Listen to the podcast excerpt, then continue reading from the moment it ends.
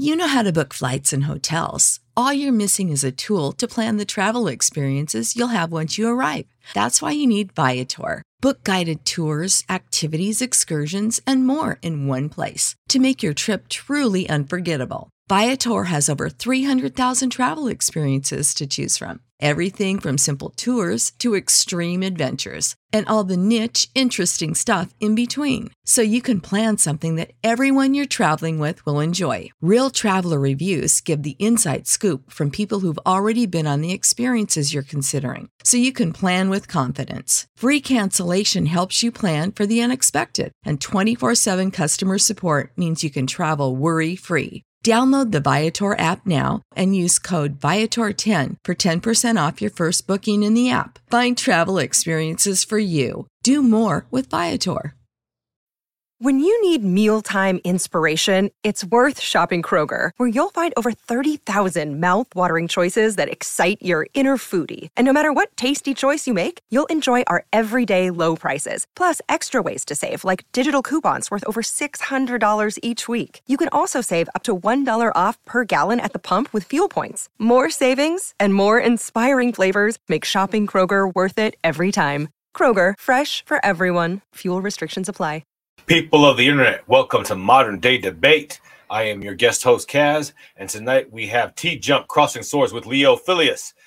We have uh, 10 minutes of opening uh, statements, followed by 60 minutes of open discussion and 30 minutes of Q&A.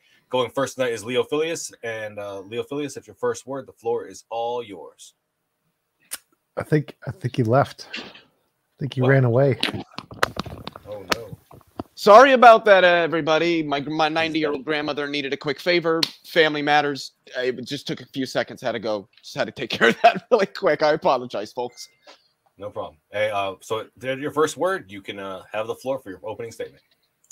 Alrighty, yeah. Hi, I'm uh, Leo Filius. Uh, I should be linked in the description below, so I'm not going to spend too much on too much time on that. So yeah. oh, just to clarify, like your name is in the thing, uh, Bilk Eel. Oh yeah, so so that says Bill Keel Agrami. If you happen to know who Akil Bilgrami is, you'll get it. If you don't, I'm sorry. Anyway, Marxism. Yeah, Marxism is an interesting subject. Um, I have to be honest. I I, I haven't seen uh, T Jump talk about specifically Marxism much. I have seen a few of his debates on on socialism, but me personally, I think socialism is tangential to Marxism fundamentally. Um, not not saying that he doesn't know what he's talking about. Just I've never heard what he's had to say on this, so I, I won't make any statements about his his beliefs or anything like that because yeah, I just don't have anything to work from. Um, Marxism is reasonably complex. It's more of a philosophical and sociological analytic methodology more than it is anything. Um, so what I'm going to try to do here is briefly summarize three of the prominent areas of at least Marxism as I hold to it, which would be orthodox Marxism. And those are dialectical materialism, the metaphysical framework, historical materialism, the historical analysis, and the labor theory of value, the economic analysis. So let me just jump right into this. Dialectical materialism was was pioneered by Karl Marx, who was in his early days a young Hegelian. It is built off of a Hegelian philosophy, but Marx didn't really like the idealistic way, the idealism that Hegel used to look at the world. So he took the, the dialectic that Hegel developed, but he inserted it into what he would have called a materialistic framework. What this was, what dialectical materialism is, is it says that we should not look at the world as some static and unchanging entity, that we build systems around such that our systems don't ever change and are static and unchanging with the world. This is not going to be successful with humans. And the reason for that is because the, the, the world is not the universe. Reality is not a static and unchanging entity. You might think if you took any solid object that's sitting around you and you stared at it for 15 minutes, it's not going to look like it changes. But if you could look under look at it under a microscope or what have you, you would notice that there are a variety of wild changes occurring to the system that makes up that object. And this was an observation that Marx and then later Friedrich Engels, his closest colleague, uh, developed that the world is in a state of con- number one, the world is material, it's physical, and that's that. We shouldn't presume that there's anything else beyond it because that just muddies the waters in terms of helping us understand reality and our place within it. If we start to think that everything was designed specifically for us, when that obviously doesn't seem to be the case. So reality is fundamentally material. It is in a state of constant flux, and we should base our systems on this. That is a basis of what dialectical materialism is. This prescribes what Marx would have called historical materialism, which was more a historiological analysis of societies, where Marx said that the ways that societies develop is directly rooted in the development of their productive forces which is something that is pr- either promoted or dis- either incentivized or potentially disincentivized by uh, something Marx would have called class society. That class society is, eh, when you consider the, the whole framework for how long humans have existed for, know, at least a couple hundred thousand years, class society is very, very new in human society. And it is a result of it is a result of the ways that humans have developed in terms of moving towards systems that allow humans to produce more than what uh, any particular tribe or clan, what have you, would have needed.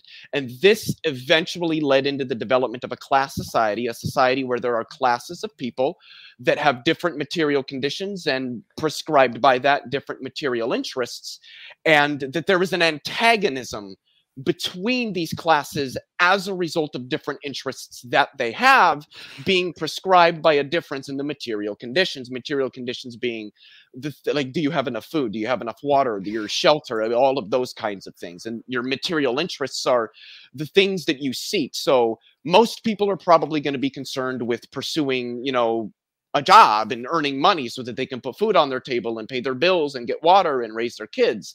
Those are their material interests. But then there's a class of people that don't have to worry about those things. They have the ability to have interests and pursue interests that go beyond that art, science, technology, culture, what have you. And it was the movement towards a class society that afforded a particular class within society the ability to focus on those things that led to the cultural development of humans.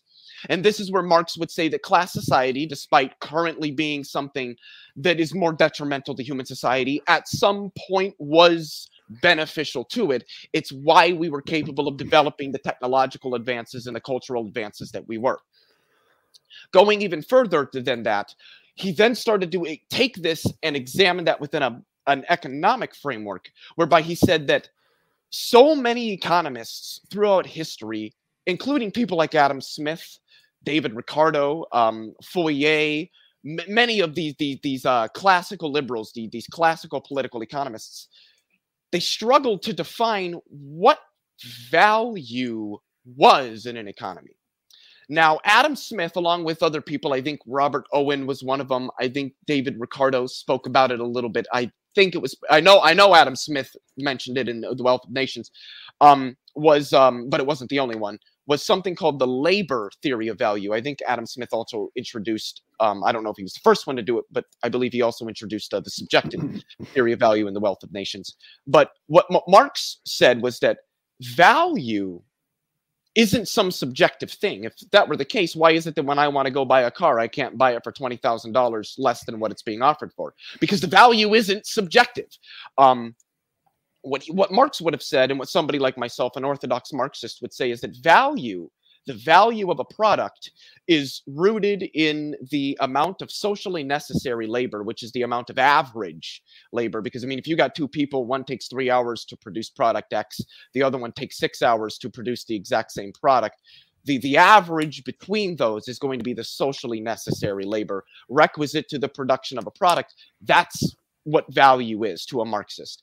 And this concept of value was proposed by Marx because he believed it helped to explain something that's known as long run equilibrium prices, or the long term prices around which the supply demand curves tend to fluctuate. Uh, I would argue that there has been no other economic system that's been capable of predicting why there are long run equilibrium prices, at least not as accurately as Marx had. So uh, it's, what I've said is very simplistic. Marxism is not a simplistic thing. I've tried to do my best in the time allotted. I don't really know how much time I've used or how much time I've had left. It's not really important to try to give a brief summary of orthodox Marxism, at least. Uh, I, I, should say anything dealing with Leninism and Stalinism and Maoism or Castroism or anything like that, anarcho-communism. I'm not here to discuss that. I don't. I don't defend those. I don't advocate for those. I don't agree with those. Those aren't my positions. So for me personally, those are things that I just don't care about. Those aren't what I defend they don't matter to me. So that's a hmm. brief summary of some various areas of Marxism, is at least as brief as I can get in the time allotted while trying to retain some of the technicalities. But for anybody that's hearing something and they have questions, you could throw them in, in the comment section. We'll get to them in the Q&A. Or I would recommend reading Marxist theory, uh, the three volumes of Capital, Socialism, Utopian and Scientific by Engels, The State and Revolution by Lenin. Um, there, there's a variety of work out there for anybody who is genuinely curious, regardless of whether the questions they have are inquisitory or critical. And I'll, I guess I'll just leave it there. All right. Thank you so much, Leo. And we'll go ahead and kick it over to T Jump for his opening statement. T Jump, the floor is all yours. Uh, yeah. So I didn't really hear much about why we should adopt Marxism or why Marxism is good. The only thing he said was that it made predictions of long-term economic trends, which I I don't know. I've never seen any successful predictions of the Marxist ideology. Um, all of the economic studies that have been done, empirical studies, to try to confirm um, Marxist predictions have either come up ambiguous or negative. Like there haven't been any like successful economic predictions that have been attributed to Marxism in econ- economics or any other field, as far as I know. Most of them have been attributed to be false. So I don't really know what the point uh, Leo is trying to argue for here. I don't know what exactly the positive claim he's making is that we should adopt Marxism because why? What is the what is the thing we're looking for here? Uh, but just to take a brief detour from that, hopefully we can talk about that in the Q and A. Marxism has a various number of criticisms, especially in academia, which include general criticisms of the lack of internal consistency. That's one of the big ones. Uh, the labor, th- labor theory of value and the tendency for profit to decrease over time, those are inconsistent. They have a contradiction within them, which causes a problem. If your worldview is contradictory, well, then it's probably wrong. It kind of has to be wrong. That's what contradiction means.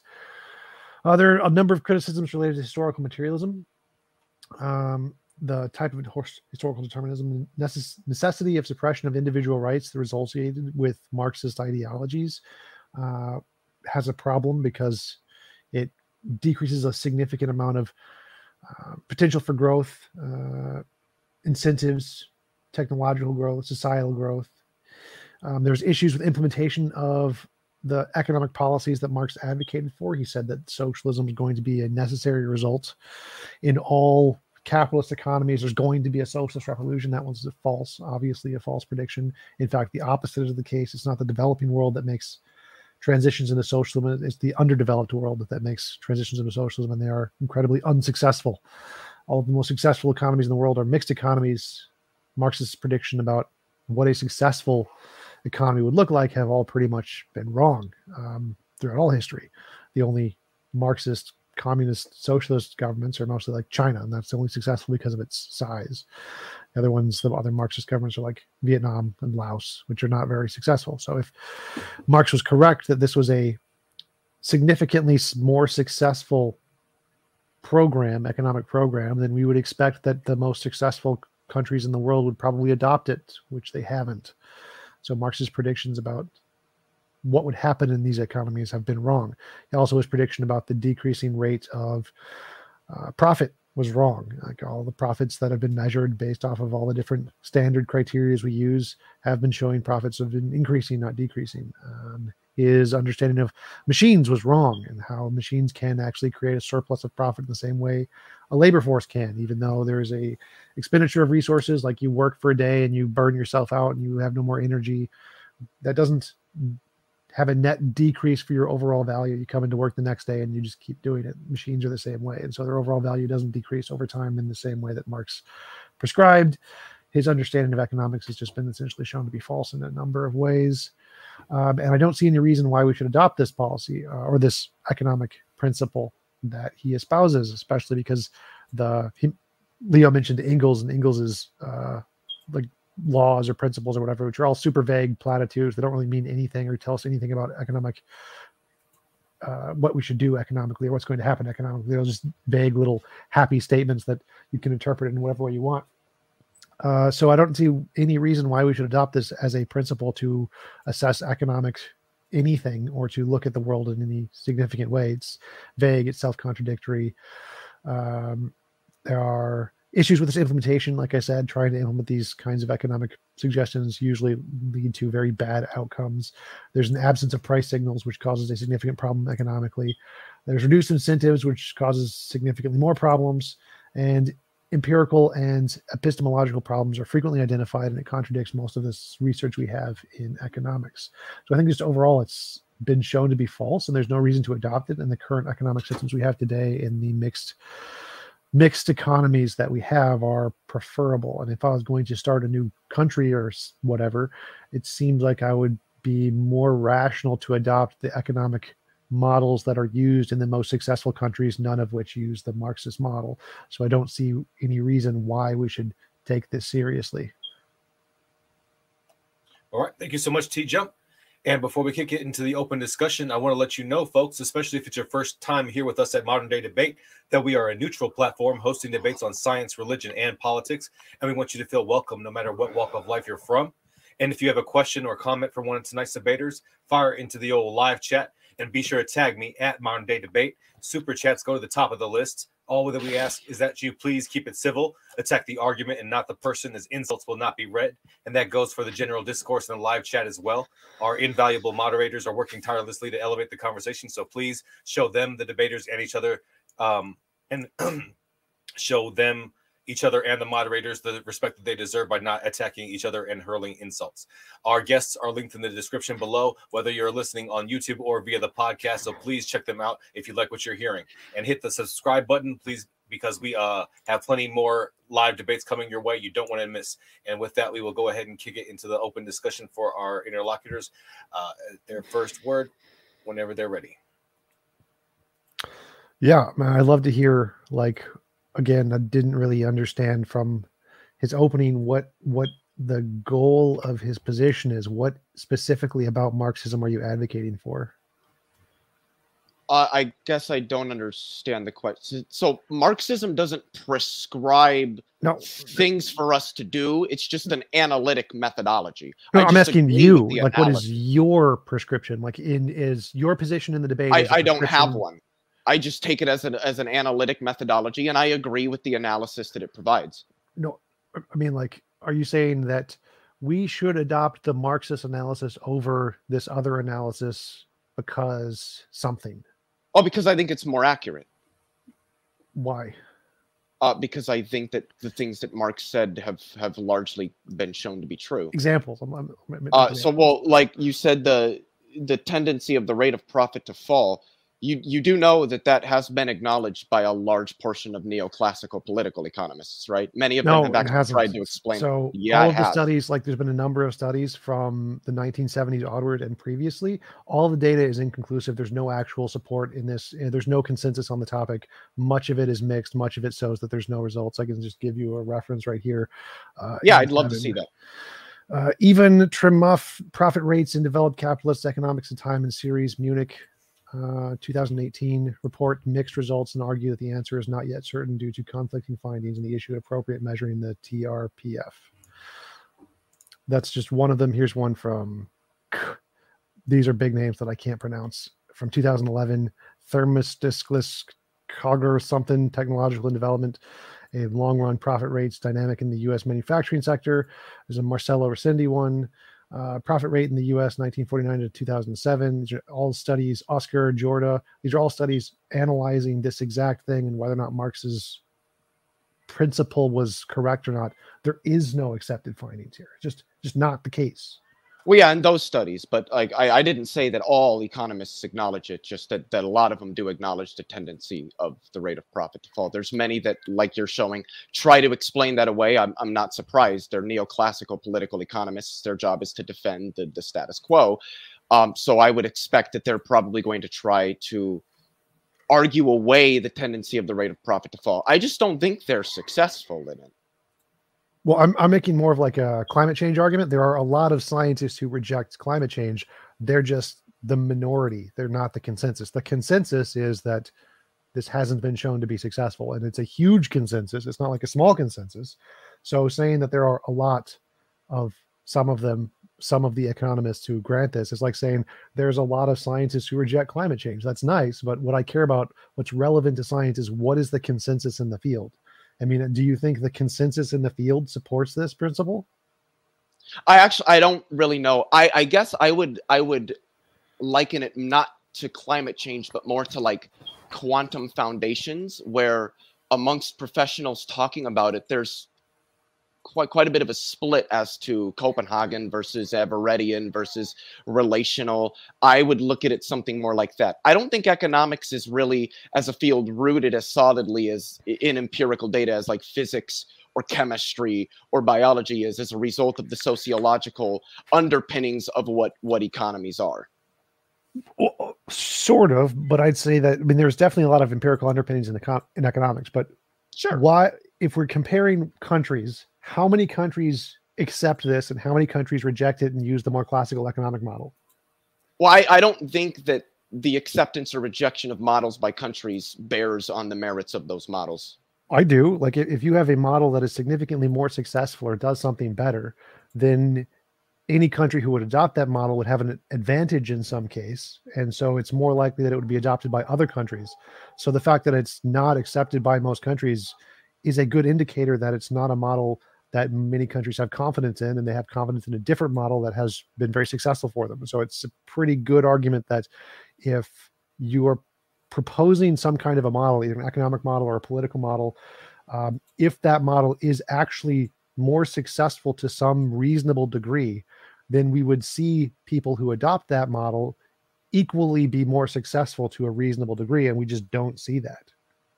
I, I, guess I just don't agree that countries not adopting a model means that it, it must not be successful or that it's more likely to be unsuccessful. To me, that comes off as more of an argumentum ad populum that, well, an idea, if, if it's if an, some idea is more popular and used by more people or believed by more people, then that's an indication that that idea is probably more accurate than another. I, I just don't see a good argument for why I should think neoclassical political economics is, is more meaningful than than a Marxist political economic analysis. In theory, like if it's never been tested, sure. Like if you just come up with a new idea and say, "Well, no one's ever tested this," well, then we can't know one way or the other. But this has been tested. There's lots of people who have adopted this model, and they don't have any discernible advantage economically from adopting. Who's adopted a Marxist model? China, Laos, Vietnam. In what way has, in virtue of what is China Marxist? Uh the the basis of their economy they're they're communist marxists that's like they don't have billionaires in china jack ma's a billionaire they don't have private capital accumulation and a private ownership of the means of production in China. Yes, they do. You can start your own business in China. Now, sure, they have more, you know, regulatory capture and there's more you know government regulation but that doesn't necessarily mean that the means of production in china aren't privately owned and controlled and that a capital accumulation isn't private. It certainly we, is i thought we were talking about just the philosophy like using the philosophy to analyze systems by comparing societal growth to different kinds of class systems like they do that they, they don't they don't listen to all the social communist stuff that marxism says but i thought that was a different topic i thought we were just talking about well, socialism and communism are prescribed at least right. in some sense by marxism but I, I don't know what it is that china's doing that that's Marxist. Well, well, they're they're using the epistemology that you're presenting, the economic theory that you're presenting to analyze systems. So they're using the Marxist system to evaluate different economies and saying, using this class structure model to test or evaluate a different economic system. So they're using the thing you're talking about in the way that they analyze economics. Yeah, I guess I just don't understand what you mean. I don't know what China's using that would be explicitly Marxist. It seems that China is just another lar- largely imperialist well, nation. Like, I, mean, I, would say even more so than the United States, just operating under the, the status quo, the neoclassical political economic model that's dominated the planet for the last roughly 270 years, 300. Well, they years. use like historical materialism and dialectic materialism as a basis to assess economies, like saying they they use those things. Like America doesn't use those things; they don't care about them at all. Most of Oh, the I agree with economies that. don't. I guess, uh, sure. I, I guess I could grant that China might use those. I don't see why that would be important. It doesn't seem that much is turning on their use of that. I would say. Well, that's what I, what I was confused about your opening because you seem to be prescribing the epistemology of Marxism and separating that from its implementation as two different. Well, I, I would, but Marx and Engels never laid out how to implement socialism or communism because they they broke from the utopian socialists. They Right. didn't think that socialism or communism was a thing that well, if everybody just kind of held hands and sung kumbaya, we'd get there. They saw them as inevitable results of the revolutionary development of, of a human society. Marxism doesn't prescribe what we should do.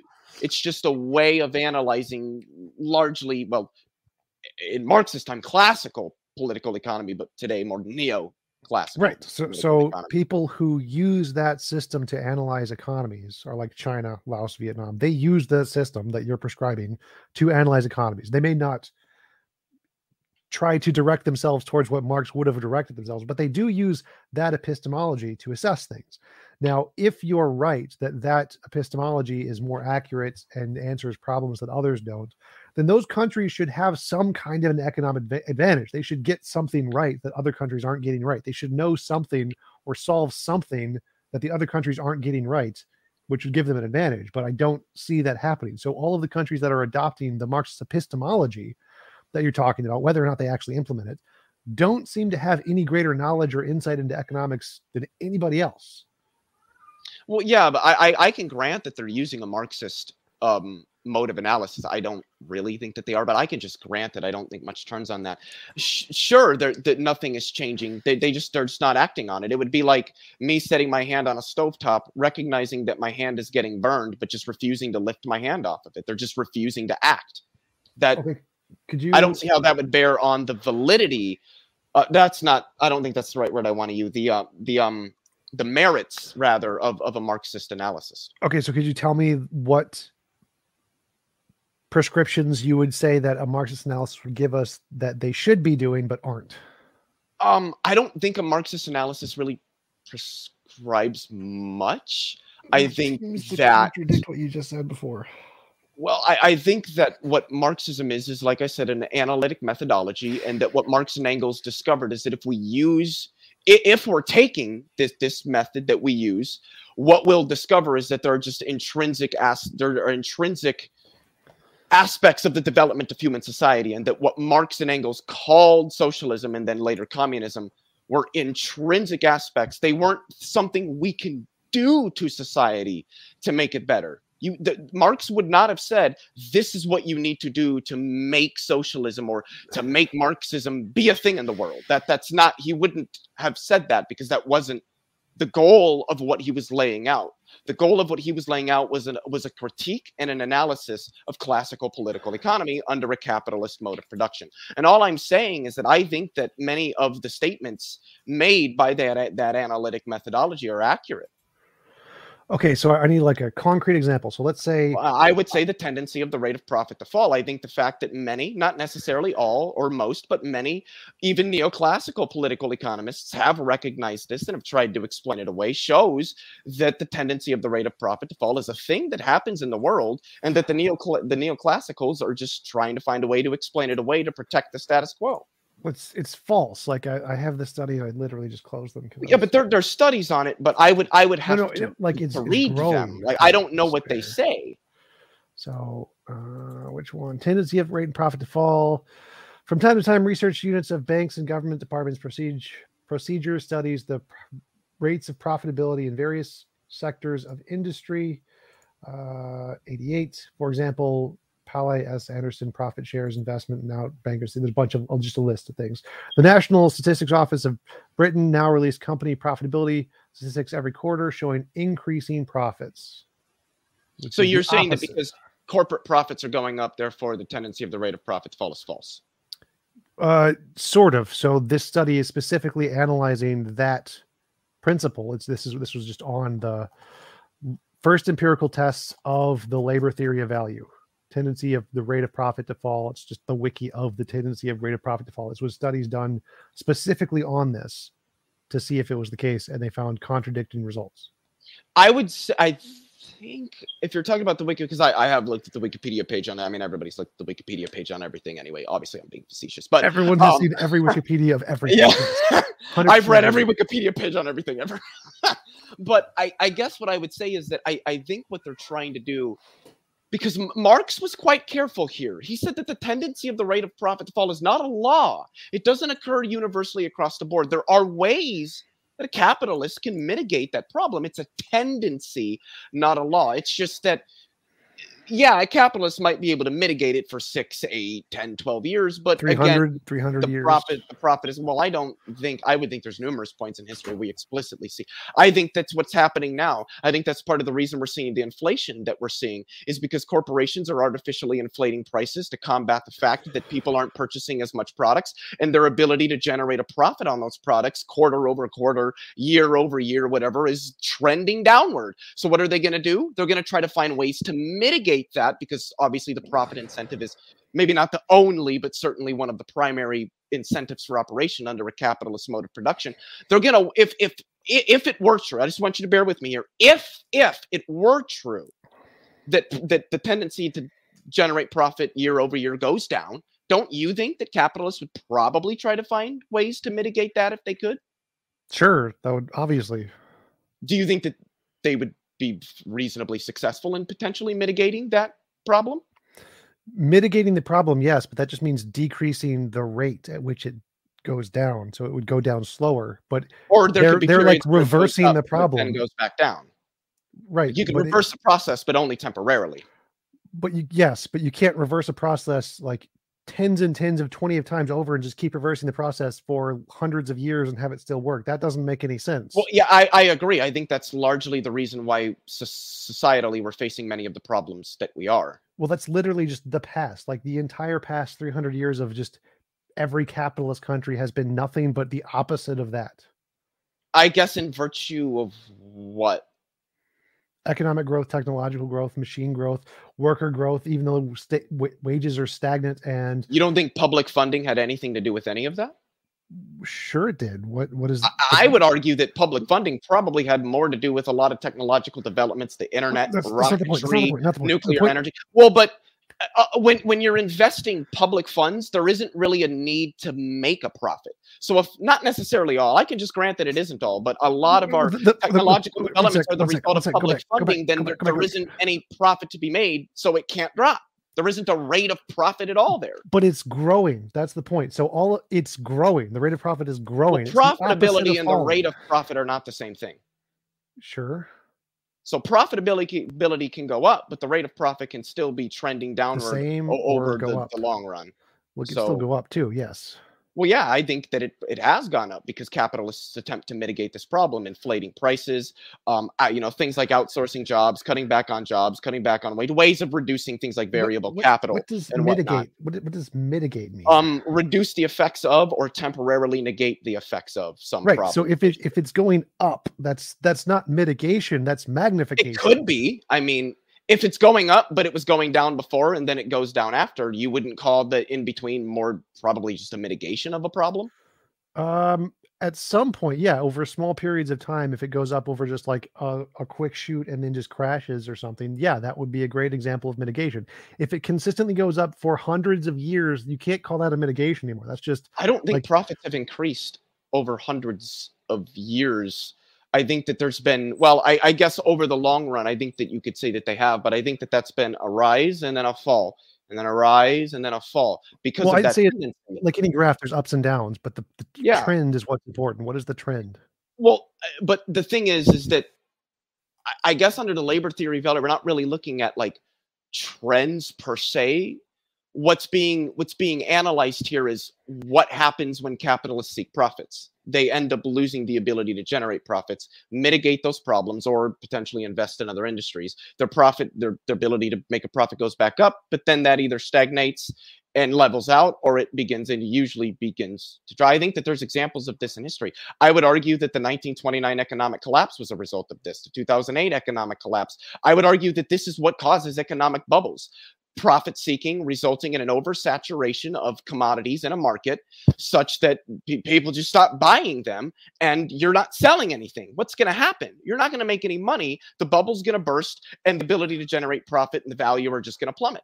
That's that's actually exactly what happened in 2008 when the, the housing bubble burst.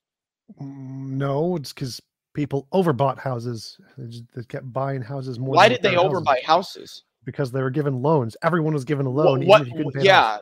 Exactly. Why do you think that the banks did that? Do you think that they were trying to increase their the Well, rate the of banks- profit the on the loans didn't- that they were giving out, knowing that if they gave out more loans and gave more lucrative loans to people, they would be able to generate more profit off of people No, taking it those was loans? loopholes because they were giving them to people who couldn't pay the loans, and that's what caused the bubble. Yeah, but why do you think they were doing that? Why were Uh, they be- giving loans to people that they, they couldn't afford them? Do you think they it had to do weren't with the, the banks money? the banks weren't the intermediaries were the intermediaries were making profit off of it and then subs like breaking the law and giving them to people who literally didn't qualify because they What were giving intermediate? uh, like the banks are the that- intermediaries. no no no no there's like people who can sell loans to people and sell houses to people as a They do that through intermediary Yeah, but they do that through banks, through financial yeah so, so it's but again it's not the banks there is a group of people who but the money comes from the bank. Yes illegally because they So the illegally giving Money's information lost. The bank is losing money. No, no, again, so this was not the bank giving out money. This was people illegally offering certain rates to people who couldn't qualify for those rates. And because of that, which the banks didn't know about, banks were not at fault here. They were that seemed like good loans to the banks when they weren't. And so the banks paid them out because it seemed like good loans when they weren't. So it wasn't the banks weren't the, the primary cause there. It was the, there's a bunch of legal I, I don't know who these things. intermediaries would be if they weren't themselves watch watch the big shorts. But institutions. I don't but watch movies to get my economic information. they have lots of great papers referenced in there so it's just like it's just fine so like I think uh, one of the greatest critiques of marx was from karl popper. I like him and good good philosopher guy. He said historical materialism was a very scientific theory made predictions. The predictions were proven false and then a bunch of ad hoc nonsense get added in to try and make it unfalsifiable. It was a falsified theory and that's kind of what i think we're seeing here. So because of the ambiguity of marxism it says uh, the rate of profit will fall except when it doesn't except except when the capitalists like just they avoid it they, they use evasion tactics to make Well, it not do unironically, yes, the capitalist will find ways to mitigate his loss of profits. I, I like honestly, teach him. I think you would agree with that. If Wh- wh- it were the case that the capitalists were losing profits, we we- like, we- like which is grant that that doesn't actually happen in the real world.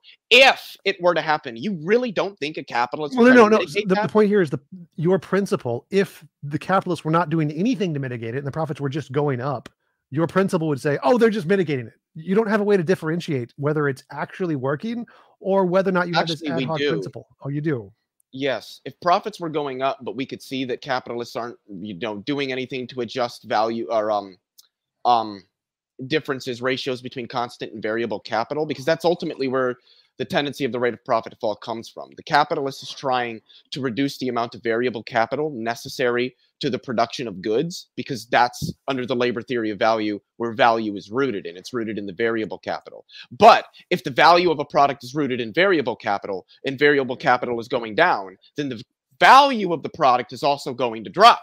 So what you would see is that over long periods of time, you're going to see this.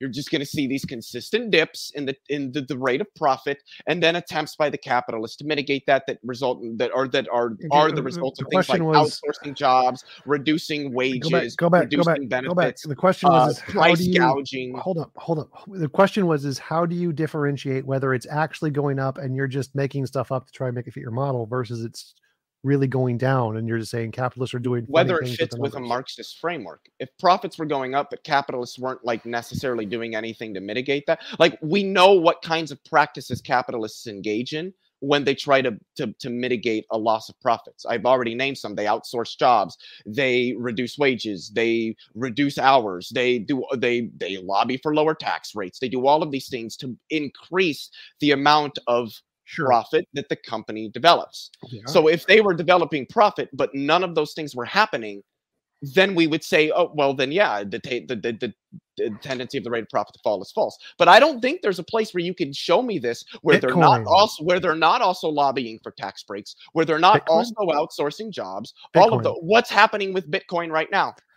Yes, it's, It's going down. But wait, wait, wait, Why is that happening? Wait, wait, They didn't do any of the things you listed, and they made a shit ton of Also, profits. Bitcoin isn't rooted in labor, so it doesn't really have value under the labor theory of value. So I don't see why yes, it would even but be its relevant. value increased, so it had it has Yeah, no but it value. doesn't have value uh, uh, to a, to the labor. So under your definition of value, it might have value, Yes, but then you're just not using the labor theory of values yes, because definition. the And labor then, and theory then of you're value not is wrong. what is what? So what? How does the labor theory of value define value? Uh, the amount of work required in a society to produce some good or something along those lines. Yeah. So how much work do you need to do to make one Bitcoin? How, Press- what press what what, what are you doing? Yeah. So you're not actually really doing anything. You're not like taking some natural resource and turning it into a, a, a product, are you? Yes, correct. So then you're not adding value. From your theory, You can yes. have, you can have, yeah, exactly. But if you're going to Wait, wait, criticize wait, the wait, labor so- theory, so- so- hold on. If you're going to criticize the labor theory of value, you should probably do that by using its definition of value. Well, no, that's what I'm saying is that that definition of value is wrong because there's other kinds of value. There's other Well, kinds of value. there being other kinds of value, there's other versions of how life evolved. That doesn't mean evolution is false because there's other ways to describe it, like creationism, which doesn't really describe it, but I think you get the point. no, don't get the point. Okay, so there being other ways to define value doesn't mean some particular way of defining it must is- be wrong. No, no, no. So going back to remember, you said uh, labor theory of value states that the rate of profit is going to fall necessarily. But if there's other No, ways to no, not necessarily. It's a tendency, not a law. Yeah. Mm. like it has to over time fall. I think is, is that the conclusion? Like it, over it- long periods of time, we will see dips in the rate of profit. Yes. And that will be a result of the oversaturation of commodities in a market and thereby a decrease in their value. Can it go up indefinitely? Does it No, have to go- absolutely right, not. So so the labor theory value says it has to fall at some point, right? Has to Well, it's going to, yes. Not that it has to. It's but just if there's other ways of generating value which will stop that from happening, then it won't fall. Yeah, I, I guess, but that would just depend on what you meant by value. I don't think that you would be using value there the same way that an LTV would be using it. Well, obviously, because they they only count value as the labor thingy, and I'm saying, well, that's not the only kind of value. So this the thing that we use to assess the labor theory of value is the products are being made by people, which is fine, and the rate of profit fall can be inflated can be inflated by the other things that labor theory value doesn't call value. So th- their value in, in every other economic sense and every other economy around the world says these other things are valuable too, and they raise the profits. They go up from these other things. And so this dip that we're seeing in labor theory value just doesn't happen because it doesn't incorporate these other things that are actually really valuable. What do you mean by valuable? Because a, a, a- Marxist would say that there might be things that are valuable, but don't contain value because there's no socially necessary labor requisite to their direct production. Well, so for example, like uh, using Bitcoin, Bitcoin as a means to transfer wealth or to bypass securities and governments or to evade taxes. Like there are lots of values to this system that people use it for to make lots of money and do things which that can then be translated into real work. Um, even though the creation of a Bitcoin is pressing a button, so on the labor theory value, it has zero value, it actually does that zero value actually can then be translated into real work value outside of it, which is a mathematical problem in the theory of value because it doesn't count this as anything. How does it zero? And so, since this system can produce something that can translate into real work, um, but it's not accounted for in the labor theory of value, it's a gigantic weakness in the theory. What about Bitcoin can be translated into physical labor performed by a laborer, like in a plant or a, like a manufacturing? Well, like if I can use it to evade taxes, that's work I've done, that money I'm getting. That I don't think wouldn't- I don't think you've expend you haven't taken a natural, a physical natural resource and What? turned it into a useful No, no, tool. no, no, That's what saying- labor I'm is, saying- though, to, what- to LTV. I'm saying like I do work and I get paid money. labor. So so I do let's say let's say I I, I don't know um, pick berries or something, and Mhm. some percent of that is taxed, and if I can use Bitcoin to avoid that taxes, that work that I've done can be I can use Bitcoin to save more of the work I've done. Well, what you would be doing is using Bitcoin as a way of capturing more of the surplus value that would be the difference, the excess value between what you're paid and what you actually generate in terms of what what you do. So if you pick berries and you're paid say 20 bucks an hour, but in that same hour that you earn $20, you pick $100 worth of berries, that $80 is the, the excess, the surplus value. If you used Bitcoin to avoid tax loopholes to make that that uh, let, let's say that in an hour you're actually earning $26 all you've done is just reduce the excess the excess value between what you produce and what you earn but i i'm not understanding yeah that that that fits in the ltv i'm what i'm i guess i'm a little confused here if it's generating value, but you say it has no value, that doesn't fit. That's a contradiction.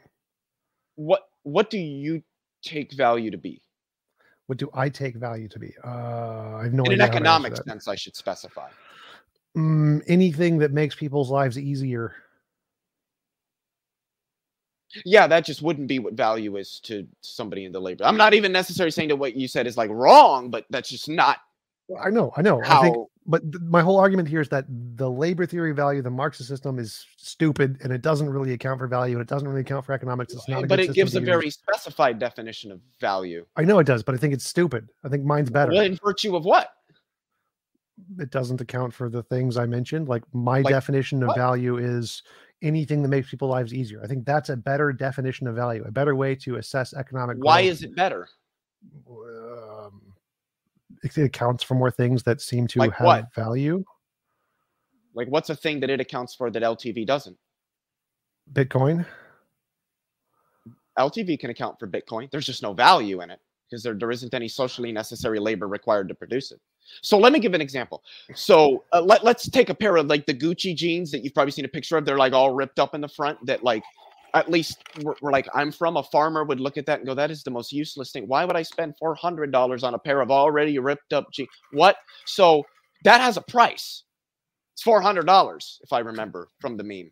I think it was like four anyway let's just say it's $400 yeah so it has a price but there really isn't any like use value to that to the farmer but nobody's going to say that there wasn't labor expended to produce that product. So it might not have a value in terms of a use to you but that isn't to say at least under the labor theory of value that it has no value. So there can be things there, there can be things that have value but no use in the ltv that can be accounted for and there can be things that uh, have use but have no value in the ltv that can be accounted for the idea that the ltv doesn't account for things because of the description or the definition of value that it uses i just don't think is a defensible objection Okay, let's go back to like what what do you think are the advantages of this model? What do you think it does better than that it provides an accurate analytic method or an accurate analysis of the development of human society and the reasons why it seems that our ability to, to develop into the future is being restricted i would argue that that is being restricted as a result of the mode of production under which we live and that the way that it is What's- structured and what it's incentivized to do um the productive forces what productive forces are being restricted? Uh, I, so just to give some examples, I think that there's absolutely no reason why humans couldn't be utilizing largely nuclear energy to power everything. The reason that's not being done is because there's no incentive to transition to that by the capitalists who own all of the capital and the resources that would be requisite to a transition because they can already make billions of dollars just continuing to do what they do. So they have no incentive to continue to advance the technologies that we have implement them in society to make our societies more efficient and more sustainable. That's just one example. Well, it's false. The reason nuclear isn't adopted is because people are afraid of it and they vote it out. I disagree. That uh, uh, any Marxist would disagree because the development of society isn't redu- isn't rooted in ideas. That was the primary criticism that Marx had with with Hegel is that idealism doesn't work. We have to be realists about this. It isn't whether things accord or disaccord with our ideas that drive society forward. It's the antagonism between the classes is a result of the restriction of the productive, the development of the productive forces. Okay, well, that's very, very easy to disprove. Religion. You're an atheist, right? We're both atheists. We don't believe in Mm-hmm. God, Sky Daddies, but God, Sky Daddy had a really big impact on people's societal development, didn't it? Absolutely. So, doesn't that prove Marxism wrong there? I I would I guess I would need you to walk me through that. I'm really you said, not. you said that the growth of society isn't based on the ideas; it's based on uh, the labor theory or whatever. And I'm saying no, the ideas actually do have a significant impact. Uh, people believing in a magical sky daddy who isn't going to flood the world again has a big impact on, say, climate change. Um, and so the ideas people have have a profound impact on. Oh, I agree. That I, I should clarify. I wasn't saying that ideas like don't mean anything. It's that a religious person might have a set of ideas based on their religion, but at the end of the day, they're going to engage into things that meet the material conditions they need to continue to survive, regardless of honestly whether that aligns with their religion or not. And I think T Jumping, correct me if I'm wrong, that you would probably agree with that. That's what it's saying. Is not that there aren't ideas don't matter to us, but that at the end of the day, the ideas that I have aren't what's driving me to do what I do. My uh, my my my need to meet the material conditions that I live under, finding food, finding water. I mean, obviously that that those terms. Global warming. What about it? opposite. So, so people who are going against the material needs, we have a material need to save the planet and not burn to death. They have a bunch of religious sky daddy beliefs that don't. In virtue of what is include that our material need? Most people would be more Survive? concerned with putting food on their table than they would be Yes. voting for the right people to change. Like, I mean, you're right when you say that. Like, there's a lot of this stuff most people just really don't care about, but that that's part of the point is that the ways people like I think that we should, and I, I would imagine you probably too, that this is a problem we should address. We need to address climate change. We need to start, but how many like protests have you been at for that? How many politicians have you sat down with? I'm not saying that you haven't done that, but if I had to guess, that's probably going to be minimal compared to you doing other things that bring you an income in whatever way so that you can me meet income. your your material conditions. Yeah, I mean, you do what you do on YouTube, but what I'm talking about is like like going to Washington and talking to the politicians. Most people, like me and you and others who want desperately want change to be made, we're not doing those things because they're not going to immediately satisfy the material conditions under which we live. That's what Marx meant when he said ideas don't matter, is that ideas matter to people, but not to the development of society.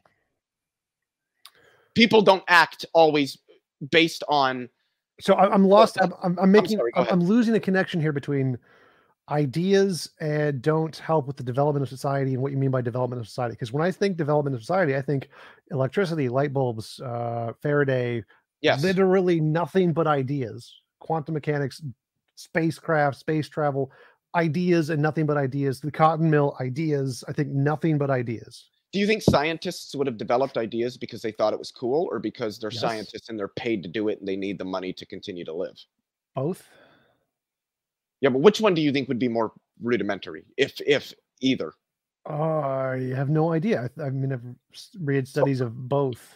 like I would say that scientists de- further develop science not because well this idea is cool. Let's see what other people think. I mean, the end of the day, that's probably what they're going to say. But they're doing Well- it well, like, because they're I'm paid of to do it. most notable scientists throughout history were not paid and did this specifically just because they thought it was cool. Ludwig Boltzmann invented the atom. He never got credit for it. He committed suicide, got no no credit for it at all, got no pay for it. Um, made one of the greatest discoveries of all mankind. So there are many, many mathematicians, many, many scientists where that happens all the time. Women scientists, especially in history, do it just because it's cool. They're never going to get any credit for it. So Yeah. I? I I don't know the numbers on that, but yes, they do both. Okay, uh, that bears on Marxism in a negative way. How? I have no idea. You just asked the question, like, do I think the scientists do it for money or they do they do it because it's cool? And I, I think both. Well, yeah, I just don't see how that that would bear on my both. Yeah, that's a, You I mean, asked the question. I have no yeah, idea. no, I'm why- just saying that- that's a fine answer. Like, there's nothing wrong with your answer. I just don't see how that answer would bear on on Marxism. Pe- people I don't act see how the question bears on Marxism. I So I guess what I'm trying to say is people act in ways that bring them the things that they need. The most immediately, people are going to do what they need to do to survive. If if the things that you need to survive, you don't have to actively go out and seek and do things to get, then you're free to pursue other things. For most of history, the people that developed science and math and technology and art were wealthy people. They were aristocrats. They were the people that were learned, that could read, that could write, that had money because they had that free time to pursue those ideals. The serfs didn't. How? And I'm sure you, you would eh, correct me if I'm wrong, but I think you would agree with me that there were probably a lot of other people that were speaking somewhat like metaphorically here, like Einstein's or what have you out there, but Nobody ever heard of them because they didn't have the ability to really share their ideas and develop them because they didn't have the time because they were focused with meeting their needs. Sure, but every single economic model says that. Why is this special to Marxism? Well, uh, yeah, every economic model says that, including Marxism. That wouldn't necessarily be a point against Marxism. Marxism would say that that's going to be an intrinsic part of any any model. It's just that we should have models that afford as many people as we can the ability to actually pursue the things that that they would like to do rather than being forced to work for somebody else to make ends meet to continue to exist. Sure, and pretty much every economic model says that also. So I'm not seeing how this. I don't see how capitalism says that. Yeah, it does. Capitalism would say we should, if we have the means to do so, give everyone the means to do that in order to expand. What does capitalism do to bring that to fruition? Um, we don't have enough resources, so it does do. I things. disagree. See, I just disagree with that. What? I, we produce enough food to feed 10 billion people globally. There's 8 billion people on the planet. Globally, we waste a third of the food that we produce. Actually, it wouldn't we wouldn't be able to do that because to be able to transfer the food would cost more, and it wouldn't be. Yeah, feasible. we, it we could definitely feed more. more. It only costs something under what kind of system? A profit incentivized system?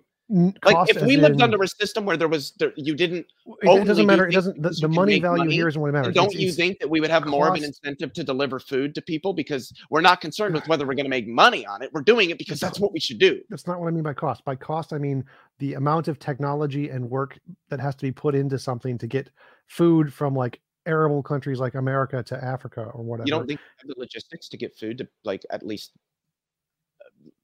so the, like this is kind of hard. Like, literally every single individual, I think that that but like if we could reduce what is global hunger right now, like 16% or something like that. It's Sure. somewhere around like 20%. I, I think somewhere if that was reduced to like below five percent, you're saying we don't have the logistics to do that? No. I, yeah, I just disagree. I, we have the logistics to take people out with lasers on drones that are thousands of feet in the air in the most remotest places in the world. Like I don't understand. Lasers cannot do that. They cannot cannot do that. Yeah, they can. Lasers can Um, direct rockets. They can't bore Yeah, people that, planes out. what I'm trying to say. Okay. I just don't understand. so what that- that was one of the say we don't criticisms I brought up earlier. Technological advancement. I just of the- disagree. that was one of the criticisms I brought up earlier is the implementation of this kind of system. It decreases the a lot of it has a lot of problems. When you try to implement this system, it never ever works. That's why we've never seen it Well, work. under the, the ways in which it's attempted to be implemented, I can just disagree with those, though. I don't think that bears on the merits of Marxism because Marxism doesn't describe a mode of implementation. That's left up to the person. I can agree that everybody thus far who's tried to implement it didn't do it very well. Okay, so if we've have no past evidence of this model being successfully implemented, we should accept it because why? because those past attempts at implementing it don't bear on the, the merits of the model itself because the model doesn't prescribe a way to implement it. It's like saying i have th- there's this cool idea. It doesn't tell you how we should we should put it into practice in the world but this is how i think we should do it and we should kill millions of people to do it. I, I could just disagree with that but i don't think that bears on the merits of the model because that person said this is what we ought to do to implement it. That's what they thought not what marx thought Well, so, so like if I'm I'm running a country and I'm trying to pick whatever epistemic model to I want to use to try to assess how I should run this country, and I have one model that has a bunch of people who've tried it and all failed, and one model that a bunch of are running are literally running all of the richest, most powerful countries in the world who have the best economies. Which should I pick? I guess I'm not understanding the question. I, I I wouldn't look at what model we should implement based necessarily on the ways that we should implement it. I would look at the merits of the model. But that depends on whether the model itself prescribes a method of implementation. Because if it doesn't, then no way in which you implement it is ever going to bear on the merits of the model because the model doesn't prescribe a method of implementation. I don't actually no, I think I would say that capitalism provides a, a mode of implementation.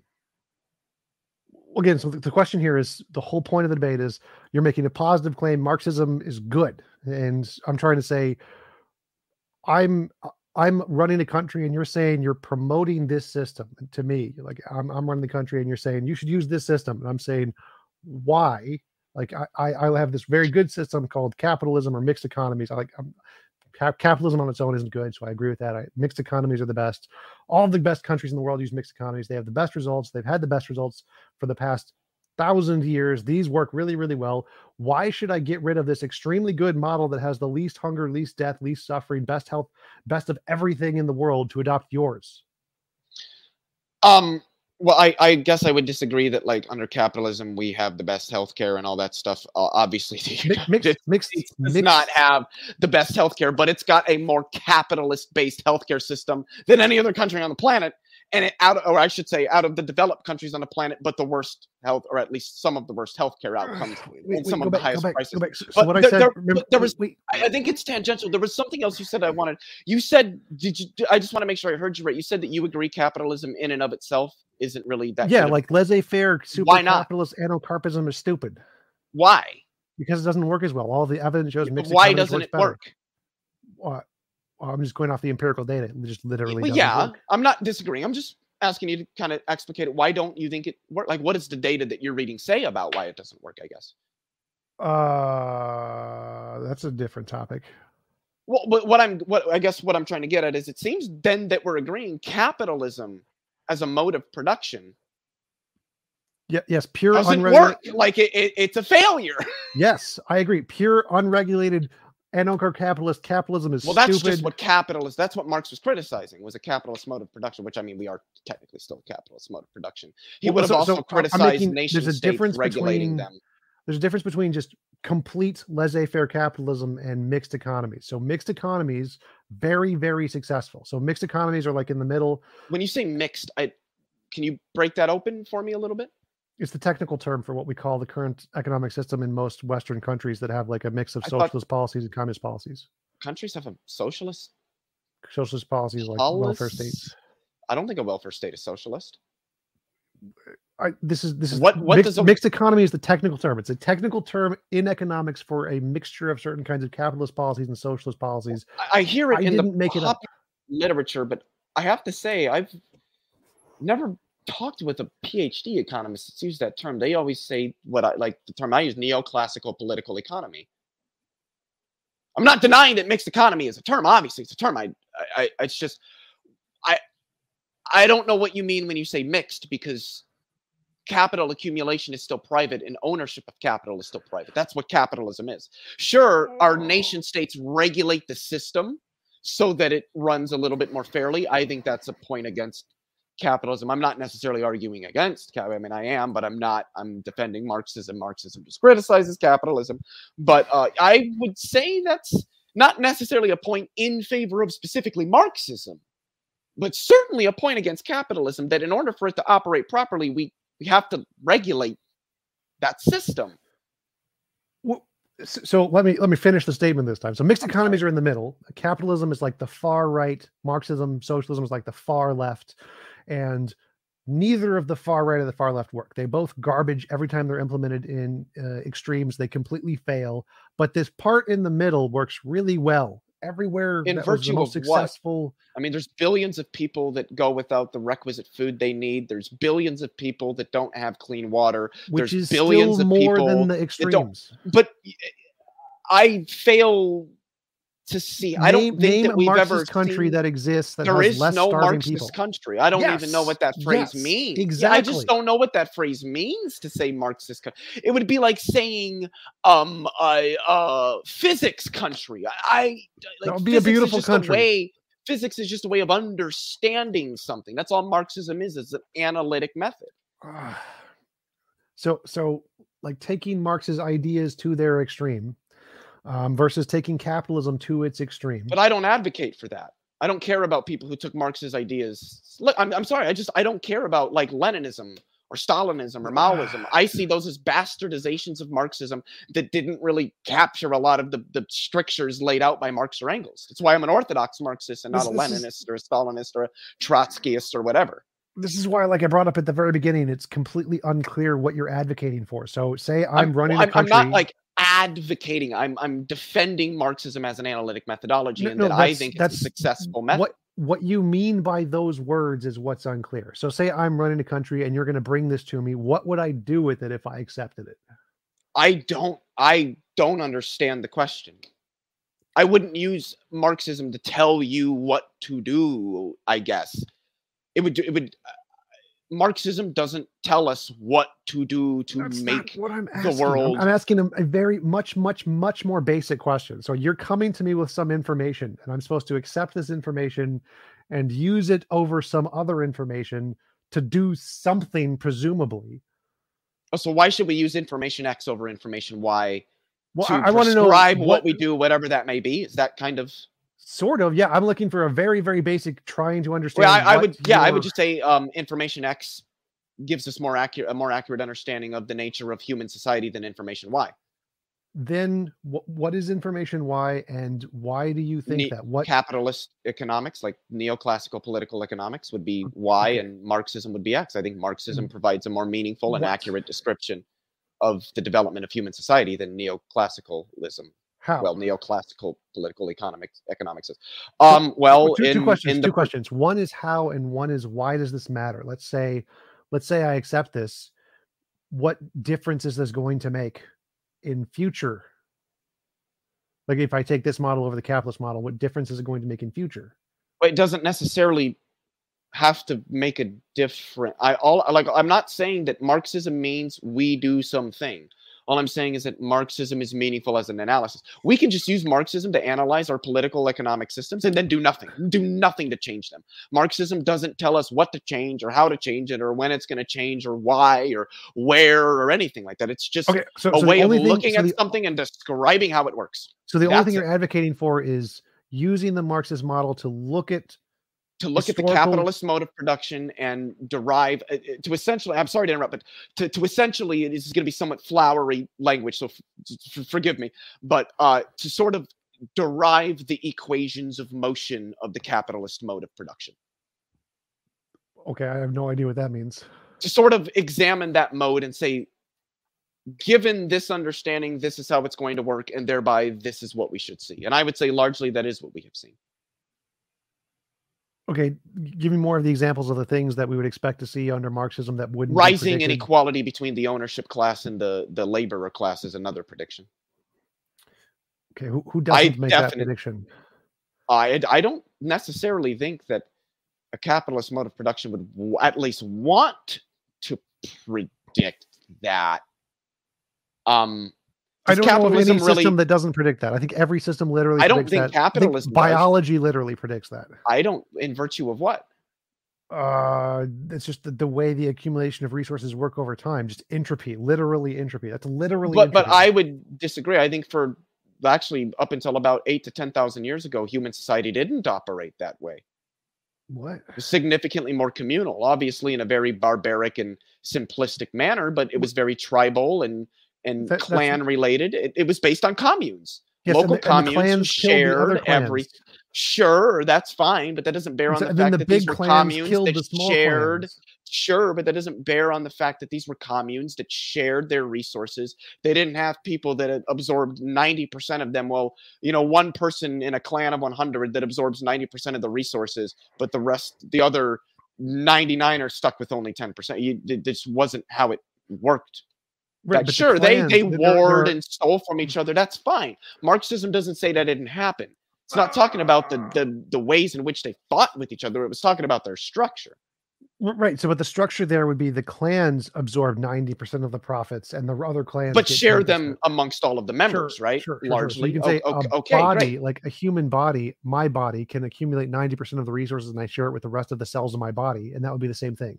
I don't think that it would be possible for one individual to accumulate 90% of the resources that a commune collected because Not I, I don't know what it would mean to say that the commune collected these resources if only one person did. Was not, was not, was not. So, so like when we say a commune collects 90% of the resources, the whole point of the conversation was, is pretty much every model predicts that one organism or group is going to take 90% of the resources. How does capitalism predict that? Everyone, it's literally just biology and entropy. Yeah, but how? Like, wh- where's the inference at? I'm not, I'm not following. So, how do we get from capitalism and therefore there is naturally going to be a level of inequality? Don't you think a system that's going to create inequality should be a system that we should probably say, hey, maybe we shouldn't do that? That's literally physics. So, like you're saying, reality. We just shouldn't do reality. I don't, I guess I'm not understanding that. I don't know what about physics says that societies are necessarily unequal. I don't think that's a physical or an empirical claim.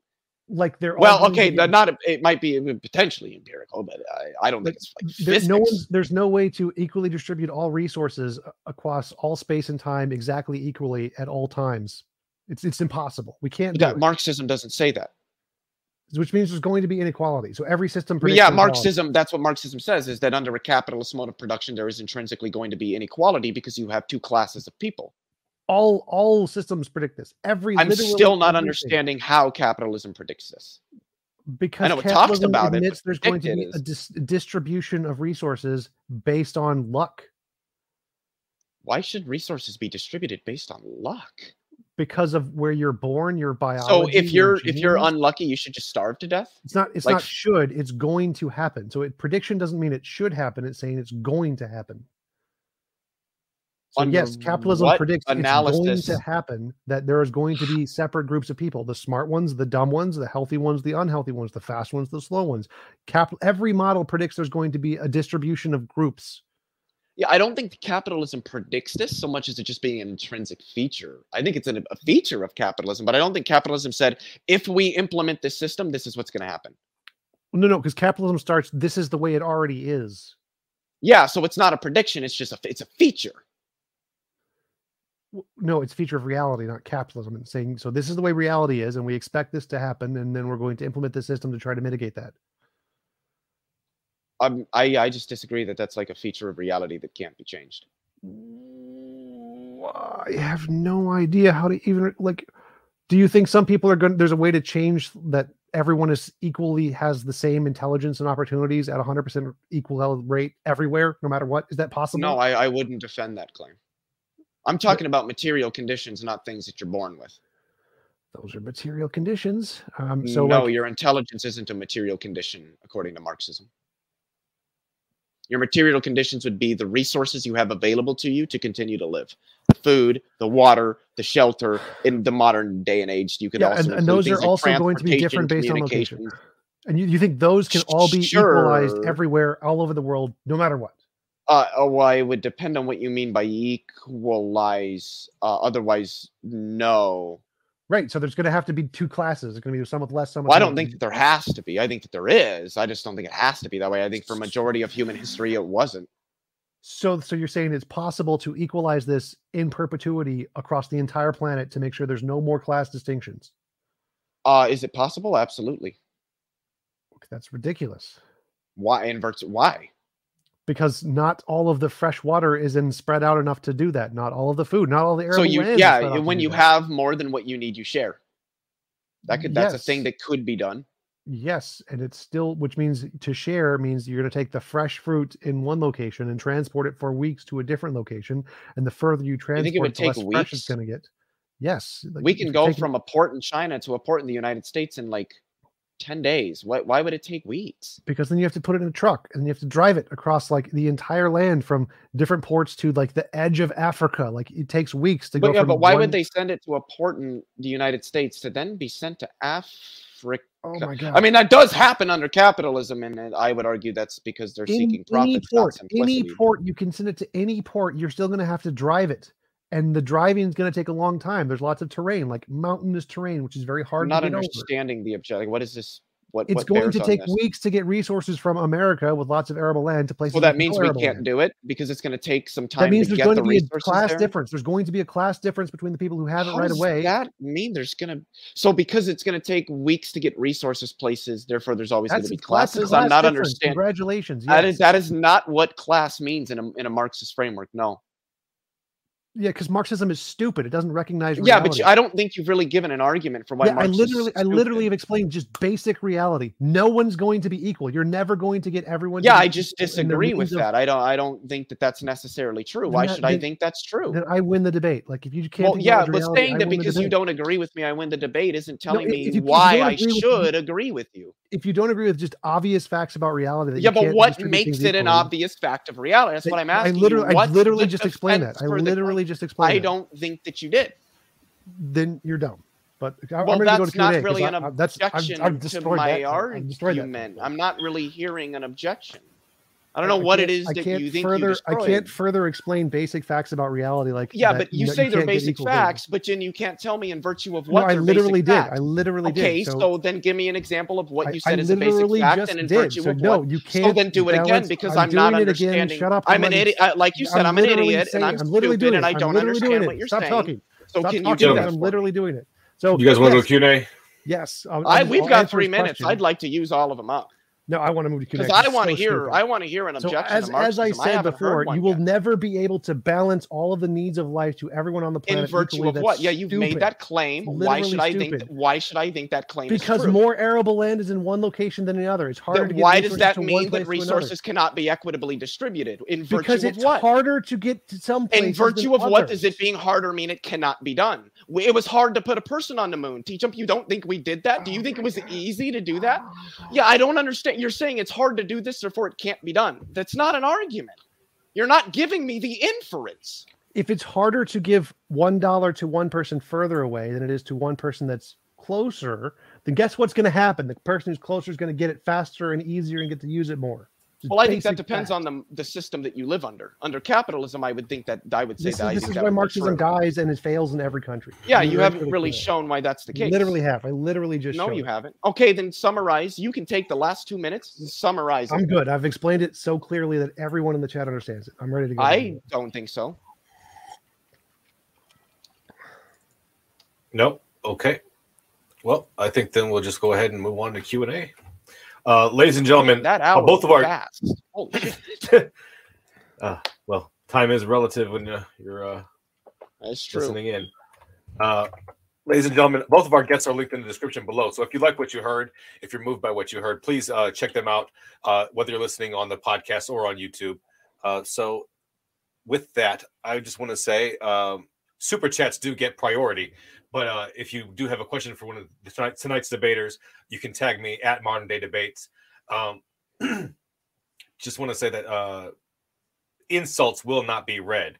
Uh, anything that violates YouTube's T- TOS or uh, hate speech, anything like that, uh, those will be just skipped over or edited for charitability. Um, but uh, yeah. So I will go ahead and start reading the questions, but go ahead and send the super chats if you want. Uh, we don't have that many on the list right now.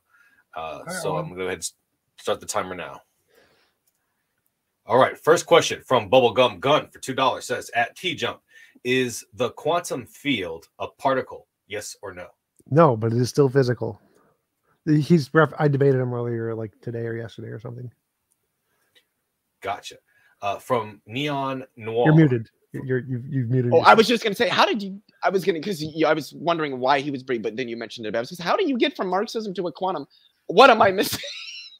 Yeah, he made the argument. I, I brought up quantum fields as an alternative to God, and he said, "Well, quantum fields aren't matter and they're not particles, so they can't be physical." And that was his argument.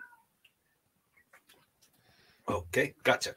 Uh, from Neon Noir says, Why reject Lenin and Stalin when all they did was try to implement your ideas? Just because of the outcome? Uh, no, I don't think they try. I don't think you get to tell me whether somebody tried to implement my ideas. I'm an orthodox Marxist, so I don't think they tried to implement my ideas. People like Trotsky and Lenin and Stalin, they they they they were Marxians in the sense that they believed in a lot of what he said, but they believed that the way to implement it was through a vanguard party led by a strong leader who establishes a dictatorial state in favor of the proletariat. But Marx was very critical of nation states and did not believe that a nation state being utilized to bring about some like sort of revolution was gonna be a successful thing because a nation state is itself a hierarchical system and marx was very critical of hierarchical systems so it's just they weren't implementing my my ideas or what i thought You want to respond to that, T Jump? Speed up the Uh, clock no. a little bit. Okay. Okay. Uh, from Alan Green for $10 says, uh, quote from Investopedia Most of the blame for the subprime crisis is on the mortgage originators or the lenders. End quote. They consist of retail banks, mortgage bankers, and mortgage and mortgage brokers. It's the mortgage brokers; those were the intermediaries. This is another quote. earlier. Sorry. There, these are two quotes back to back. Sorry. Yeah, the mortgage brokers were the ones I was talking about as the intermediaries. Anybody want to? That's it. Okay. Uh, from Mark Reed for five dollars says, uh, "T jump. Why do why do people need exactly the same resources? Wouldn't people have what wouldn't people that have access to an equal amount of resources be of the same class? No, because if it takes like resources have to go from one location to mm-hmm. another and it takes weeks, the level of freshness goes down, for example, as one possibility. Um, electricity, when it goes over locations, it decreases in its potency of electricity distance and location have a huge impact on the quality of the goods that you're transporting. So if it takes longer to get quality of goods from one location to another, they're going to be lower quality. So there's going to be a class difference between the people who get the lower quality stuff and the people who get the higher quality of stuff where it's produced.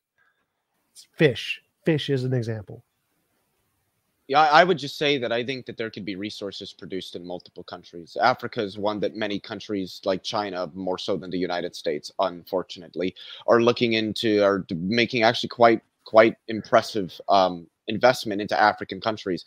Africa could, because it has for thousands of years in the past, been a huge place for. I mean, okay, me personally, I would say that like Europe raped Africa for all its resources. Anyway, they like we sure we grow pears in Argentina, but why couldn't we grow them in like the Democratic Republic of the Congo?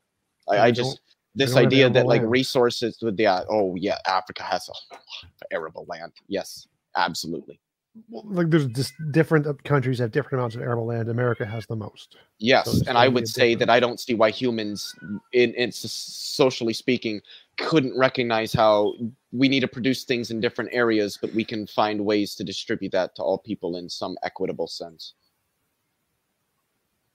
All right, gotcha. One second. Real quick. All right. Um, from Bubblegum Gun for two dollars says at T Jump, it has to be a particle for it to be physical. You you want to take that one, Leo? You, go for it. I nah nah it's not it's just not it's not even worth it uh, look dude go learn about canonical quantization and what a quantum i'm just i'm no i'm not even no Okay. Um, Sphincter of Doom for $5 says the problem with Marx is the LTV, which cannot be reconciled with time preferences or marginal utility without becoming the STV. I disagree. It's it takes a different uh, d- uh, definition of value, but it, its ability to account for certain aspects of like non-productive areas of an economy isn't like moot as a result of that it's just that it explains them differently also if the subjective theory of value were true i should be able to go buy a brand new ford f-150 for $35000 if i want but if i walk into the dealership and say that they're going to look at you and go the dude's going to go ah, fuck this guy because the value isn't subjective i don't get to choose what i'm going to pay for what i buy so then what is value if it isn't subjective? I think Marx does a good job of answering that question. And that's all I have. My answer is better. Gotcha. So that is the end of our super chats list, guys. So if you have a super chat, uh, up until the time that we run out of questions or the time runs out, those questions will go straight to the top of the list, and we will go on and move to the unpaid questions now. I got I got a super chat on my ends from Lawson Harrison. I can't wait for the communist revolution so that myself and 99% of the population can be artists, YouTubers, and philosophers. Unironically, that would be totally based if people could actually live in a society that allowed them to pursue the things they'd actually like to pursue. No involuntary impositions of will. Well, I think his point is that most people wouldn't be doing anything productive, like McDonald's workers. No, none of them. No. Yeah, and no then McDonald's wouldn't be a thing. Well, I yep. definitely think farmers would be a thing because farmers is like the oldest job in human history that's existed before the concept of commodification and capitalism. At a different rate, though, I think the rate and the amount of work would change significantly. So I think I think most jobs would probably go away. There probably wouldn't be most jobs, and most people wouldn't be able to work because most yeah, I think exist. that we would just end up automating those jobs. I don't think we can do that yet. I don't think we have the technological ability to do that yet. AGI, when it happens, I'm all for it though. Gotcha. Uh, question from Gurmania asks if I have a channel, and I did link that in the description below. So thank you for asking that question. And then the question don't ever from, don't ever read anything from Germania on this channel ever again. Just don't do it. nah. Well, I had nah. to take the opportunity. I had to take the opportunity to plug my channel. So please subscribe to me. I have I need, I need more subscribers. So just got to say that. Um, uh, from Ozzy, I don't know how to say this. Ozzy Z- Zaba. Uh, yeah. Okay. Um, is China failing? Failing with respect to what standard? Agreed.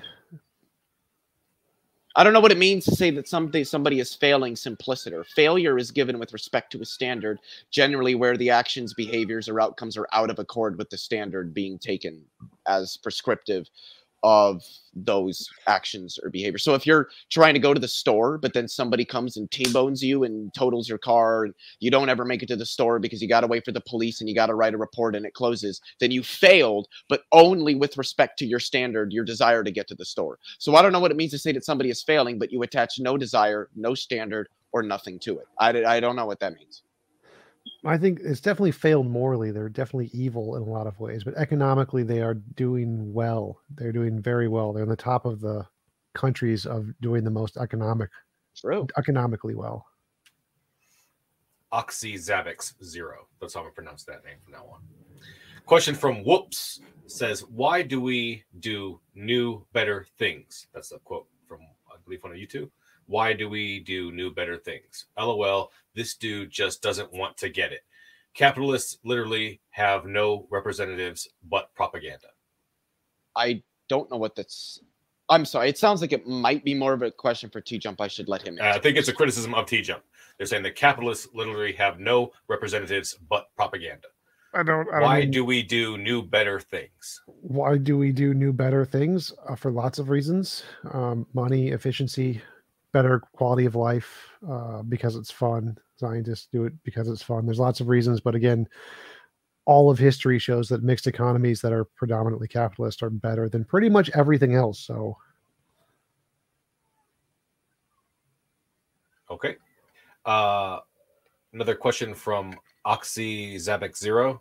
Uh, for T Jump says, "How do you think fruits from around the world end up in this in, in his local supermarket, and why fruit farmers so impoverished if they are so closed to such an in-demand resource?" because we pay better so like fish is a good example transporting fish means it's going to be less fresh and less tasty for everybody. It doesn't matter where you take it. So even here, I'm in Minnesota. If I'm trying to get like a lobster or something, it's going to be less fresh than if I get it in Maine. So there's going to be a class difference between the quality of the lobster I get versus the quality of the lobster you get in Maine. Same thing applies to fruits.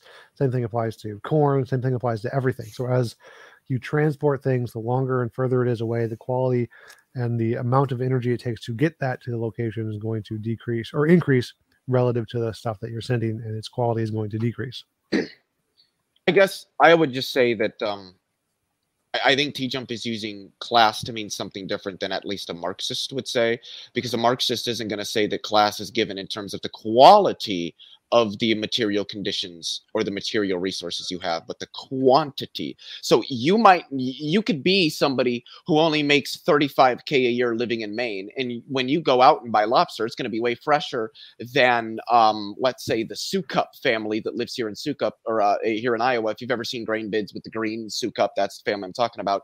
But I don't think anybody would say that that means that Sukup is of a lower class than the, you know, making millions of dollars a year with a $100 million a year company under their ownership is of a lower class than somebody who makes 35K a year in Maine simply because they can get fresher lobster. It's not the quality of the material resources, it's the quantity. Gotcha. We did get some more super chats in.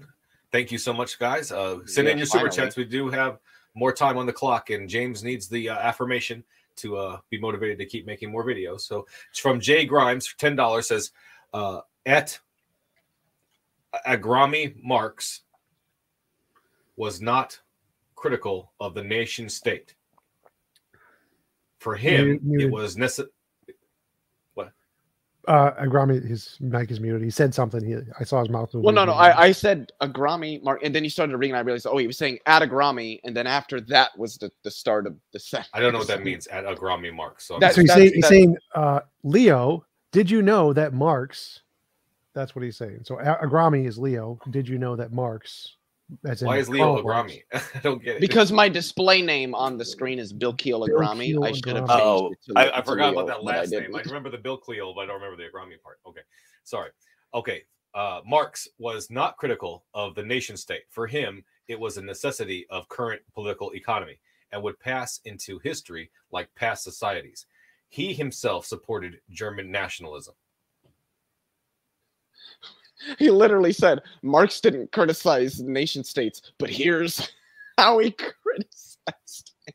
as saying that they're they're requisite to the maintenance of the status quo under the systems that it is currently maintained, but that as we develop past that, the need for the nation state will disappear. Marx was certainly critical of the nation state. This is expressed in his drafts of civil war in France, as well as I believe it's either his second or his, or his first or his second volume of Capital. I can't remember um because i i've totally read all theory. Uh but but yeah he was quite critical of nation states because he viewed them as hierarchical systems that were oftentimes captured by the capitalist class and then capitalist class and then utilized by them to further their own interests which almost always came at least according to marx to the detriment of everyone else. So he, he would have been critical of, of nation states certainly. He was quite critical of, of nation states in virtue of them being hierarchical systems People are commenting on your cat. Oh yeah, he's a lonely, lonely boy. All right, from Ahmed Khan for 199 says smuggling of jeans into the USSR. what Ahmed Khan says for 199 smuggling of jeans into the USSR. like jeans G E N E or jeans J E. Jay, Yeah, I I don't. What's his point? He just made. He's asked. a I have no. I'm sorry. I don't. for you. I'm sorry. Yeah, I know. I just I don't know what he's gonna have to send something else to clarify. I'm not understanding These if that's for they- me. they- I'm they assuming it is. I don't. Yeah, the Soviet Union had no jeans. There were no jeans at all during the USSR. Nope, nobody had jeans. Apparently, I, I don't know what it's, a, it's a conspiracy. This is the real reason why Ukraine's being invaded right now. Stop Um, the import. Hashtag stop the import of jeans. Nobody likes I Levi's. Get rid of up some Wrangler. misinformation. Okay, from Sphincter of Doom for five dollars says, unfortunately, the geography of Africa is not as conducive to trade or transport as Europe or the American continent. Yeah, I disagree. I think that history shows that's obviously false. There was massive amounts of trade into and out of Africa during the 15, 16, and 1700. That's just a historical fact. Um, I don't think it has anything to do with geography. I think it has to do with more socioeconomic culture rather than geographic culture. All right, from Medical Mastery for four ninety nine says T jump. Stick to politics and philosophy, not science. Materialism is dumb, so is communism. Pay me. Agreeing with you. Um, from Brandon Hanson uh, for nine ninety nine says Marx is a Malthusian, but just flipped the hierarchy structure. Also, he sucks. Yeah, I just I don't know what. Wait, wait, what wait, wait. I'm sorry. Oh, Oh, I'm he sorry. wasn't done. He wasn't done. I'm sorry. Um, also, he sucks. Alexander Hamilton, Henry Clay, Friedrich List, all are the real ones you need to know about. I know a little bit about them. I but with respect to what he said to Marx, with the first thing, I genuinely I don't know what that means. With respect to Marx is dumb. Okay, sure, you can think that. That's fine. There's nothing wrong with people thinking that Marx was dumb. There's probably more people that think that he was than that he wasn't. Well, apparently, he sucks a lot. So uh, that is all the super chats at the list, and we will go back to the uh, unpaid questions now. So if you have a super chat, send it in, and they will go straight to the top of the list. We will ask them next. Uh, from uh, did I read this already? Yes, I did. Uh, from Darth Revan asks to the Marxist, "Are you suggesting we go back to tribal clan times? What logical sense does that make?" I don't recall saying or even insinuating that at any point what I said or uh, at any point in this discussion. Um, I think what I said was that societies prior to about 10 to 12,000 years ago. That's how they were. Um, I don't think I said anything about that. That means we should go back to that. I don't want to wear nasty ass, very, very poorly made clothing. It's largely like fiber and mud that's just slapped onto my skin. Like, no, I, I, I, no, I don't understand this asking questions that don't even have anything even remotely to do with what the person is arguing. Okay, let me just check to see. It looks like that's all the questions we have. Last call for alcohol. Get them while I- it's hot.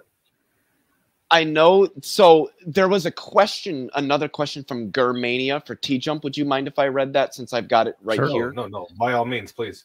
He said, uh, question for T Jump. Is there at least one facet of Marxism that you would agree with or appreciate? Um, not sure how to answer that. I mean, I guess so. There's lots of different platitudes in it that are just truisms that I agree with because they're truisms.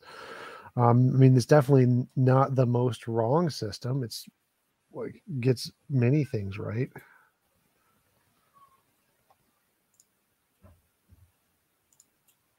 Okay. I did see another question just came in. Let me see if I can. Uh, question for T Jump: Is there at least one oh you just read that? Sorry, man. Way behind. Okay, well I guess we're yeah, gonna wrap it up, Germania likes to likes to fuck with people. That's why you should never read his question. Never read his questions again. Germania. You know I love you, Ger. No, no, we're done. Okay, well, I guess we'll wrap it up, folks. Uh, so before I before we go, I would just like to thank the moderators in the chat. I want to thank James for creating this platform. Thank you, everyone in the audience, for joining us tonight and for elevating the conversation with your super chats and your questions. Um, thank you to uh, the debaters. You guys are the lifeblood of the show. Thank you for joining us here tonight and for uh, sharing your ideas. And for everybody that's out there tonight, like it if you loved it, share it if you want to spread it, and subscribe because we have plenty more debates coming your way. You don't want to miss. Our uh, speakers are linked in the description below. Check them out. Do it now. Thank you so much, everybody. Have a great night. And remember to keep sifting out the reasonable from the unreasonable. Have a great night. When you need mealtime inspiration, it's worth shopping Kroger, where you'll find over 30,000 mouthwatering choices that excite your inner foodie. And no matter what tasty choice you make, you'll enjoy our everyday low prices, plus extra ways to save, like digital coupons worth over $600 each week. You can also save up to $1 off per gallon at the pump with fuel points. More savings and more inspiring flavors make shopping Kroger worth it every time. Kroger, fresh for everyone. Fuel restrictions apply.